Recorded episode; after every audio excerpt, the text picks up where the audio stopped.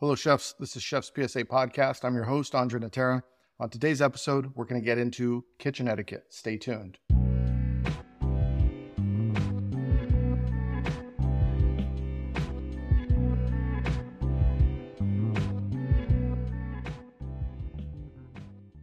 Mom deserves the best, and there's no better place to shop for Mother's Day than Whole Foods Market. They're your destination for unbeatable savings, from premium gifts to show-stopping flowers and irresistible desserts. Start by saving 33% with Prime on all body care and candles. Then get a 15-stem bunch of tulips for just $9.99 each with Prime. Round out Mom's menu with festive rosé, irresistible berry chantilly cake, and more special treats. Come celebrate Mother's Day at Whole Foods Market. This episode is brought to you by Reese's Peanut Butter Cups. In breaking news, leading scientists worldwide are conducting experiments to determine if Reese's Peanut Butter Cups are the perfect combination of peanut butter and chocolate. However, it appears the study was inconclusive, as the scientists couldn't help but eat all the Reese's. Because when you want something sweet, you can't do better than Reese's. Find Reese's now at a store near you. Before we get into it, let me tell you what I've been up to. So, here are a couple things that you need to know. First and foremost, I've been translating these books that I've written into Italian, and the one that I'm currently working on, Bad Sous, Good Chef, will be out within one week. So, if you're looking for it in Italian by Saturday, September 9th, it should be available in Italy. Actually, I think it's also available in the rest of the world, but specifically, this is for the Italian market. I have a sale going on right now through September 8th at the Chef's PSA merchandise store. So the hoodies, the beanies, the caps. Can't get this hat, but I have another one that's Happy Cook. Close. You can get that one. Everything on sale right now. You can take 10% off using the promo code HAPPY. I'll put a link in the show notes. Lastly, exclusive to YouTube, I just put out episode one of How to Manage Like an Executive Chef. So, this is a series that I had recorded during the pandemic it's in the style of masterclass, and it's you've seen clips of it most likely on social media where it's me in a looking looking debonair in a business suit talking to the camera about food cost and leadership fundamentals and things like that. That class. People always ask me, where is this from? Where's this from? Well, I'll tell you what I've done is I'm going to put all those episodes from that class only on YouTube. The first one is out, so go to subscribe on the YouTube channel and you can see all the classes. I will release them as I polish them up a little bit, and get them ready for the platform. So, episode one is available. Go to YouTube, hit the subscribe button there, and make sure you follow Chef's PSA. Last update I started working on the food cost companion to the three part food cost series. So, the guide that I said I would give away a free ebook. I just finished the content for it. Now I got to polish it up and make it look pretty. So, I mean, realistically, I could get it done in a couple of days, but I got a lot of other things going on. So, let's say within two weeks or to one week, it'll be out. Hopefully, I'm announcing it that it's available by this time next week when you're listening to the next podcast. But anyway, regardless, yes, it's done. It's written. I just need to polish it up. That'll be available on Gumroad, and I'll make sure I link it when it is available. I was in San Antonio this past week doing a leadership seminar and talking to a lot of chefs this week. So I've been talking to chefs all over Texas, the Illuminati chefs, right? So the movers and shakers, the people that make the decisions. And the question on my mind is Michelin coming to Texas? So I saw that Michelin's going to Atlanta. I think I saw that. I saw that they're going to Denver, but I live in Texas and yet no Michelin. There's a lot of rumors that Michelin is coming to Texas. And as I talk to some chefs, they're like, yeah, done deal. Other chefs are like, no, someone screwed it up and the deal's done. It's not going to happen. Other chefs are like, yeah, for sure. They're just waiting until the end of the year to announce it. But no one really knows. Everyone's kind of speculating right now. We're all you know, you should see these chef group texts that I'm in. What's up with Michelin? I don't know. What do you know? It's all this back and forth. It's a lot of speculation, a lot of rumors, but I don't think any of us really know what's going on. I hope Michelin comes to Texas. Long overdue, right? I don't know who will get a Michelin star. I'm sure I'm sure there's a lot of candidates in Austin and Dallas and Houston and San Antonio. But nonetheless, it's incentive for the chefs to work towards something and push themselves a little bit for those chefs that want to play that game, right? I'm hoping Michelin comes to Texas because they're in Atlanta, they're in Colorado, they're in Chicago, they're in California, they're in New York, they're in Miami. Texas seems like the obvious choice. The fact that they're not here, it's almost disrespectful to Texas. Like, who did you guys piss off, right? Anyway, so why do I bring that up?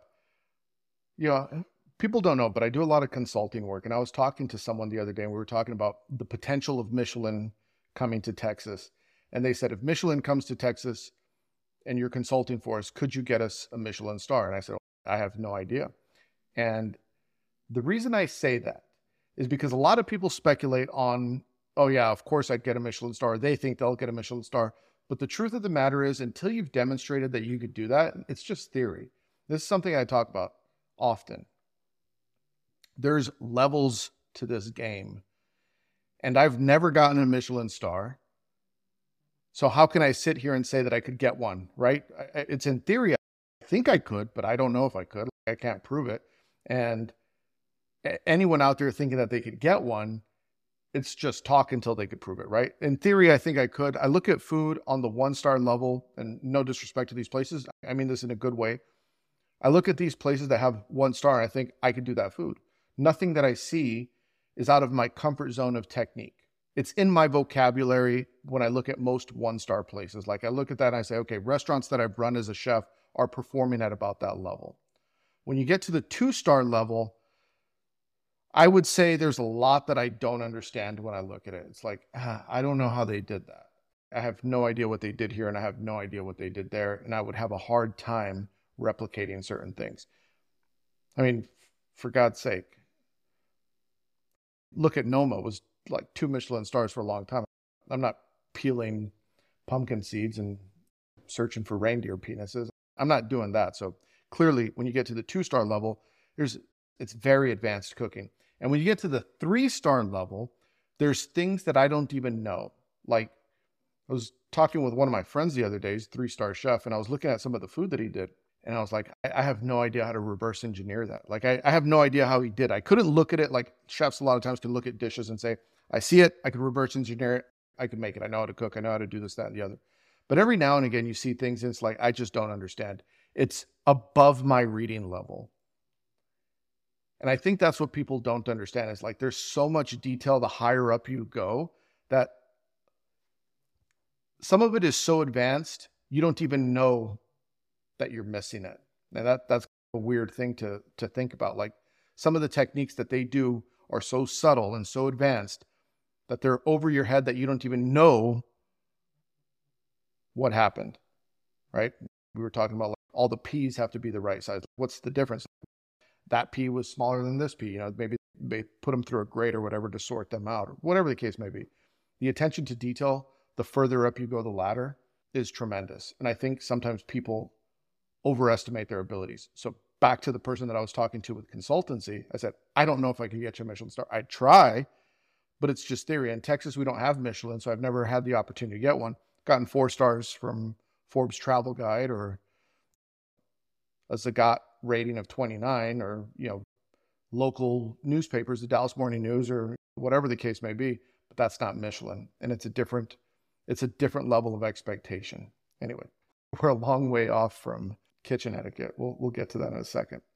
The other thing that you all should be looking at so, assuming that you're listening to this when it's released, so Sunday, September 3rd, today is the day that the Bocuse d'Or USA qualifier is going on. I'm clearly not there. I'm recording a podcast, working, but I'm excited about that. So, for those of you that don't know, the Bocuse d'Or is a, a competition which takes place in Lyon, France. A bunch of countries start to compete. Right now, the USA qualifier is going on in Napa at Copia. And there's three competitors right now that are competing to represent the USA. Angus McIntosh, he's competitor number one. Vincenzo Lozetto, who's competitor number two. He's the uh, CDC at Press Restaurant in Napa Valley, works with Philip Tessier. I believe Philip Tessier is his coach. Philip Tessier, for those of you that don't know, is a silver, silver medal winner at the Bocuse d'Or, the first American to ever get on the podium. Fantastic chef. And then you have Stephanie DePalma, who was formerly the CDC at Addison in Southern California, three Michelin star restaurant, extremely talented chef. All three chefs are extremely talented. I have no idea who's going to win. I'm very curious. I'm excited to see the platters and hear about the competition. I have a couple of friends that are there this week. I'm sure it'll be all over social media. Anyway, it'll be pretty cool to see who wins that. So you should be checking that out the highest level technique that you're going to see a lot of times happens at these Bocuse d'Or competitions. So if you're a technique geek or a technique junkie like I am, you want to check it out so you can see what's going on. They're always going to pull out some new stuff that you haven't seen before. So it's pretty cool. Most of these chefs that are competing are Michelin three star level, but they're the elite of the Michelin three star level. You're the, they're the hand picked ones from those kitchens. So it's pretty high level. Go check it out. So I put together a list of 10 basic etiquette things that people need to know about kitchens. And I, I want to, I might share a couple of stories along the way. But a lot of times new cooks come into the kitchen, they just don't know, or servers or other people that are working in the kitchen, they just don't understand these basic things that us as chefs know. But if you're new to the industry, you you might make a big mistake. So listen to this episode, but maybe you need to share it with someone that's a little bit green that needs to hear some of the things that we're talking about. The first one is only cooks and chefs behind the line, right? It's busy, it's hot, pots and pans, tight space, knives, stress, chaos sometimes, depending on where you're working. Sometimes the floor is slippery. Could there could be a grease spill. People could be moving with pots and pans and knives, whatever. It's a dangerous place. Nothing is more dangerous or infuriating than when someone who doesn't work behind the line unknowingly goes behind the line in the middle of the rush. The, the first time I ever saw that, I was like right out of culinary school and I was working in a kitchen. And the server walked behind the line, and like the sous chef was like, Don't ever come behind my line, and just laid into them. And I just remember I was like, Oh shit. I didn't know that was a rule because I was still green, but I learned pretty quick no one behind the line but cooks and chefs. Now, everyone's saying, what about dishwashers and porters? And yeah, obviously. The occasional person coming behind to refill plates or pick up dirty pots and pans, which, by the way, stack your pots, stack your pans, make it easy for the dish station.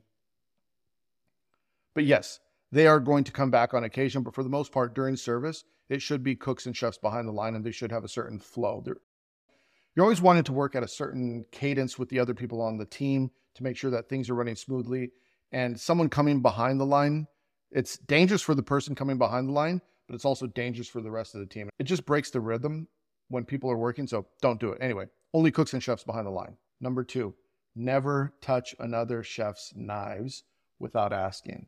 Now, a lot of places have community knives, and I get that, right? A lot of times they have the community knives that they maybe they rent out or they purchase, and that's for people that don't have knives. That's a good thing. But a lot of times, chefs go and collect knives, and they collect very expensive knives. And they take great care of their knives. And it's like their samurai sword. Don't touch it, period. Don't even look at it. Pretend it doesn't exist. You're going to see some shiny new knives over there. Don't look at it. Don't touch it. Don't even think about it. Never touch another chef's knives without asking. And ask. Look, if someone came up to me and said, Can I borrow your knife? I'd say, I'd be like, Don't you have a knife? Are you not ready for the job? This is a professional kitchen. You're going to show up without knives. Of course, things happen. Maybe they don't have a knife. Maybe they have, maybe they're a new cook and they couldn't afford it. That's different. But if you're a professional cook and you've been in this industry for a while and you're showing up to a job where everyone has knives and you don't have knives, it's just a lack of preparation and common sense. Like, of course, things happen, but don't be that cook because that cook does exist. They show up and they want to borrow everyone's knife. But the worst thing is they take it without asking and you don't even know. And then maybe you have this thousand dollar Japanese knife and they drop it and they give it back to you with a big old chip in it. And you're like, ah, you're ready to ring someone. Like just talking about that, just talking about that makes my blood boil.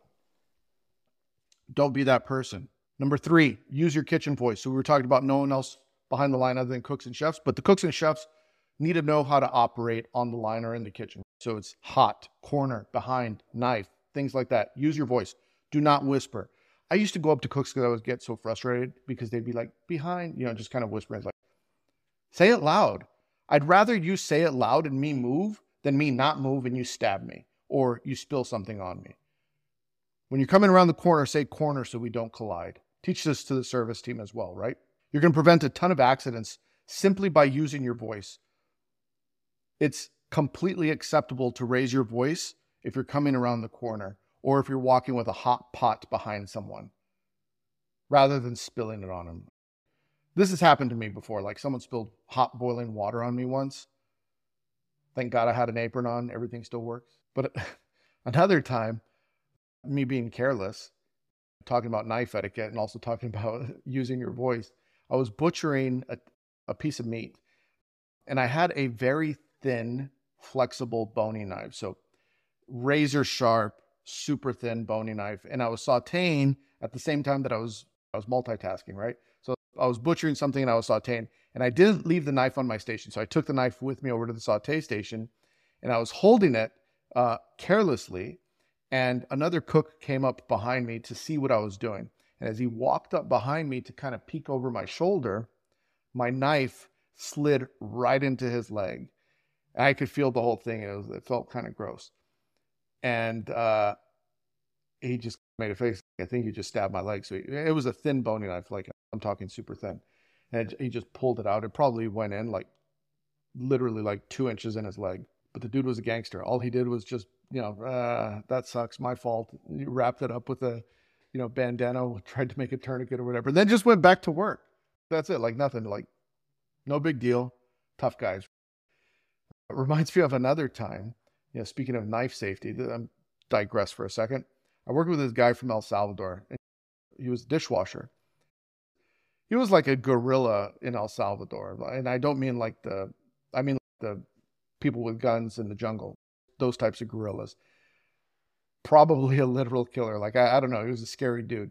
Anyway, one of the servers put a broken wine glass on the dish station and didn't say anything. So he was a gangster and he was hustling on the dish station, working by himself, and he grabbed it and he sliced a big chunk of meat right through his palm. And it was dangling and it was gross. And so they called me over to the dish station. The, the sous chef says, Hey, you need to go check this guy out. He's bleeding really bad. And I see him back there wrapping it up. And I said, Let me take a look. And it's, I mean, it's a big chunk of flesh, like a V cut out of his palm. And it looks bad. I said, You probably need to go to the ER. This guy had a lot of pride. Like I said, he was, he was a soldier. He's like, No, no, I'm good. I'm good. Let me just wrap it up. Maybe I'll put some Gorilla Glue on. I was like, No, you should probably go to the ER. He's like, No, no, no, no, chef. I'm good. I'm good. I'll prove to you. Like, he wanted to prove to me how tough he was. I was like, Look, you need to take care of that. He's like, No, no, no. Just get me some scissors. I'm going to just cut this flesh out. and yeah, that's what he wanted to do. He wanted to cut the, he wanted to cut a big chunk of meat out of his hand with some Joyce Chen. I wouldn't do that. I would have gone to the ER. Another day is here, and you're ready for it. What to wear? Check. Breakfast, lunch, and dinner? Check. Planning for what's next and how to save for it? That's where Bank of America can help. For your financial to-dos, Bank of America has experts ready to help get you closer to your goals. Get started at one of our local financial centers or 24-7 in our mobile banking app. Find a location near you at bankofamerica.com slash talk to us. What would you like the power to do? Mobile banking requires downloading the app and is only available for select devices. Message and data rates may apply. Bank of America and a member FDIC. Anyway, no unsolicited help. And what I mean by that is sometimes you're caught up on your work and maybe you're working the line or you're working a station, then you just jump in and you try to take over someone's project or you try and start helping them cook. Don't do that because you could throw off their rhythm. They might have a certain way that they like to do things. They might have the tickets organized in their mind and you start messing with things on their station. Don't do that. In the kitchen, you don't give help unsolicited. You ask first. And I'm not saying don't help people, but unsolicited is one thing. You have to ask, do you want help? Because a lot of times they'll say, no, I just need this, this, this. Or a lot of times they'll tell you exactly what they need help with. Because a lot of times people want to help with things that they don't need help with. They might tell you, yeah, I need help. All I need you to do is set my plates out. I got the rest. But you're like over there basting their fish, messing up the rhythm. So when you need to give someone help because you see that they need help, it's important that you ask them first, do you need help? And if they say yes, say, what do you want me to do? But do not just jump in unsolicited because you could actually create a little bit more chaos than you were intending. So no good deed goes unpunished. This is one that I don't say often, but it's underlooked. I put a chef's PSA up on it once, and that is no hands on pockets. What do hands in pockets say? Right. So if you're new to a kitchen, you shouldn't, or if you're working in hospitality, don't walk around with your hands in your pockets. Number one, that's gross. Like pockets are dirty, linty, money, phone, whatever is in your pocket. Whatever's in your pocket, nonetheless, is gross. Most likely, it's not sanitary. But two, your hands should be working. And if you're walking around with your hands in your pockets, that means you're not working. Get to work. When other people see people with their hands in their pockets, all it screams is I'm not working, right? Both hands out of your pockets doing something. Or keep them by your side if maybe you're standing or whatever, right? Just keeping your hands in your pockets is a bad habit, especially if you work in hospitality. If you're working in the kitchen, no hands in pockets. Which leads to number six, cell phones. Cell phones are now like a part of doing business in the kitchens. When I was coming up, like only the chef had a cell phone, really. He had a Blackberry, maybe. But now everyone has cell phones. So it's a part of the culture. So I know a lot of people take notes with their cell phones. A lot of people are taking photos with their cell phones for station diagrams or whatever. So I understand that the cell phone is going to be a part of it. But number one, don't put your cell phone on your cutting board. Where do you use your cell phone? Were you scrolling on Instagram liking those chef's PSA posts, right? Are you sitting on the toilet looking at your phone? Don't be gross. Don't put your cell phone on your cutting board, right? You'd be on the toilet and then put the cell phone next to the onions and chop and say, oh, it's because I'm looking at the rest. Kind of gross. Don't put the cell phone on the cutting board. Wash your hands. While we're at it, don't put boxes on the cutting board. As a matter of fact, boxes shouldn't even be in the kitchen. So I get it. Not everyone's going to have the opportunity to transfer everything from a box to a Cambro and this, that, and the other. But in my opinion, boxes do not go in the kitchen, or they definitely don't go on workplace surfaces. And the reason that is because people are like, why? Because boxes are stored in warehouses where there's rats and roaches and feces and rat shit and all sorts of other things. Like, and then you're going to pick that box up where it's stored on the floor and then put that on top of your cutting board, or you're going to put that on a workplace counter. Cutting boards are sacred, workspace counters are sacred. Boxes don't go on work surfaces, period. Don't be gross. So I had mentioned earlier that I did a leadership seminar in San Antonio. And one of the things that I always put in my seminars is shake in and shake out. I haven't done a chef's PSA on it. I've put it in the books. I've talked about it at length, but I haven't done a PSA on it on social because I'm not sure necessarily how to word it. So it's somewhat so it's somewhat interesting. But let me tell you what I think. I think that every kitchen should shake in and shake out. You shake in when you arrive with the team and you shake out when you leave. And a lot of the best kitchens, this is a normal practice when you go to the high end kitchens. The more professional kitchens are always going to shake in and shake out. It's something I learned early on from one of my first chefs. He'd always come in, whether it was handing, you know, when it was payday, he would shake your hand, thank you for the job, and give you your paycheck. Or whenever he'd arrive, he'd walk around and shake everyone's hand. It was just professional courtesy and commonplace. But here's why I think it's important because a lot of times people have been in those awkward situations where someone lower on the totem pole is in a room with someone a little bit higher and they don't talk and there's this awkward silence. Maybe it's on the elevator they're walking down the hall together and they don't even acknowledge each other. And a lot of places, believe it or not, you spend all day with people, but you don't even greet and acknowledge people. That culture then bleeds out into the service team, which then bleeds into the guest. Now, if you have a culture based on dignity and respect, the foundation is built with the common courtesy of acknowledgement and, and shaking hands and greeting one another. Now, that doesn't mean you need to get caught up with COVID and I don't want to shake hands. Okay, then fist bump or wave or something, but acknowledge each other. Acknowledge everyone when you arrive to work, acknowledge everyone when you leave to work, acknowledge everyone you're leaving the line. Pet peeve. If you're leaving the line, say offline, right? Don't just disappear. Uh, you might be new to line cooking. You never just vanish in the middle of service to go to the bathroom. You say offline and you ask permission or say, Chef, may I, may I go offline? Whatever the case may be, you don't just vanish. But anyway, Acknowledge in, acknowledge out. And the reason I say that is because you begin the day as a professional, you close the day as a professional, regardless of what happens in between. And a lot of shit happens in between during service. You might fight over whatever, right? But at least you know that you have a daily reset. And for that moment where you're acknowledging people, so you're shaking in and shaking out, it establishes equality amongst whoever is doing the shaking in and shaking out, whether it's the chef and the steward or the general manager and the server. It doesn't matter. In that moment, you're establishing equality. And establishing equality is very important to have a good workplace culture.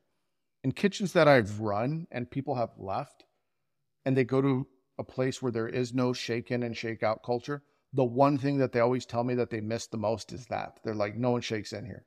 And it bothers them. When you've worked in that environment, you start to become more courteous and more professional. And What's the downside of being a nicer person and being more professional and courteous and hospitable and having a better culture? There's no downside. There's only upside. Anyway, shake in and shake out. Another one, no sitting on workplace counters. So counters are for glasses, not for asses. Right? Nothing's more annoying than after service and then you see the culinary team or the service team just jump on workspace counters and just sit there and chit chat and talk. Get your ass off the table. I remember the first time I did that. It was the end of service, and I, I was sitting up there, and my chef came around the corner. He's like, Get your ass off the table. I was very embarrassed. But I never did it again. And obviously explained to me why asses are not sanitary. Don't sit on the counter. It reminds me of an old Iron Chef episode where Bobby Flay jumped on the counter and stood on the cutting board, and then Morimoto was really pissed off. He's saying, "Oh, he's not a chef." I don't remember how it went down, but I remember I was like, "Oh, Morimoto's pissed. You don't disrespect the cutting board. You don't disrespect work, workplace surfaces, right? Keep it professional." So, wrapped up your shift. Don't sit on the counter. Number nine, no whistling in the kitchen. Now, you do what you want, but I'm telling you, like, there's a lot of chefs that are very superstitious no whistling in the kitchen. It's considered bad luck. So if they if you see the chef whistling or see other people whistling, do it. But don't be the first one to try it out. If you're new in the kitchen, say, I'm just gonna whistle me a Cardi B song over here, or whatever. I don't know if Cardi B songs are whistle ready. Anyway, you get the point. Don't whistle in the kitchen, or do. Find out. Last one is clean as you go. Right? Don't wipe things directly on the floor, wipe it into a little container, and then put it in the trash. If you see a piece of trash on the floor, don't walk past it without picking it up. Maybe keep a little sanitizer towel on the piano of your stove and you wipe it down on occasion. In between uses, wipe your board, wipe your knife. As I say, happy knife, happy life. Keep it clean. Clean as you go is a very important skill, right? One of the things that I've noticed, like for me, when I see someone that's fast in the kitchen and clean, you know they're a good cook. Like they're high level. That to me is the sign of a high level cook someone that's fast, someone that's clean, and someone that's precise. But that clean part is very important. So you could be precise, but not fast and not clean. But if you have all three, unstoppable. Those are the top of the food chain cooks, the ones that could work fast, work clean, and be very efficient. Working clean is just being smart about how you organize your station, right? Minimizing the amount of steps that you have to pick up a dish, organizing things so that all the like things are together, not putting the wet ingredients in the ninth pan behind the dry ingredients. So every time you take it out, you're getting all the dry ingredients wet, like you do, right? Makes no sense. You got to be smart about how you organize yourself. Work clean, wipe down. Anyway, y'all get the point. I had some other ones that uh, I was going to talk about, but I didn't. One was this is like bonus, bonus number 11. A lot of places, and I didn't talk about this because I don't necessarily believe it, and I haven't worked in a place in a long time that has talked about this. So I don't even know if it's relevant, but a lot of places would say, don't kill lobsters prior to service starting because it's bad luck. You know, anyway, I, I don't know if that's still a thing, but that used to be a thing back in the old days, but uh, I haven't heard it in a while, so I'm not even going to talk about that. But anyway, I would have said no radios in the kitchen, but I didn't want everyone coming at me saying, "How dare you not have radios in the kitchen?" And I've changed my stance on that because before I would be like, no radios in the kitchen. But now, if you're listening to Chef's PSA podcast in the kitchen, that's acceptable. In my opinion, like you get a pass. Radios in the kitchen if you're listening to this podcast. If you want to support the show, you know what to do. Make sure you leave five stars. If you listen on Spotify, hit the subscribe button. If you're on YouTube, hit the like button, hit the subscribe button. There's a donation button if you want to support the show.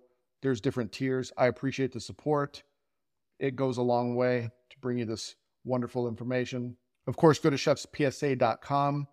You can get all the books there. You can go to the merch, as I mentioned, 10% off right now at the Chef's PSA merch store. And be on the lookout for the Manage Like an Executive Chef episodes as they come out. I'll be releasing them kind of sporadically as I get them done, as I'm working on the translation and the uh, food cost guide. So I got a lot of things that I'm working on. Stay tuned. Anyway, thank you all very much. See you next week. Hit the porno music.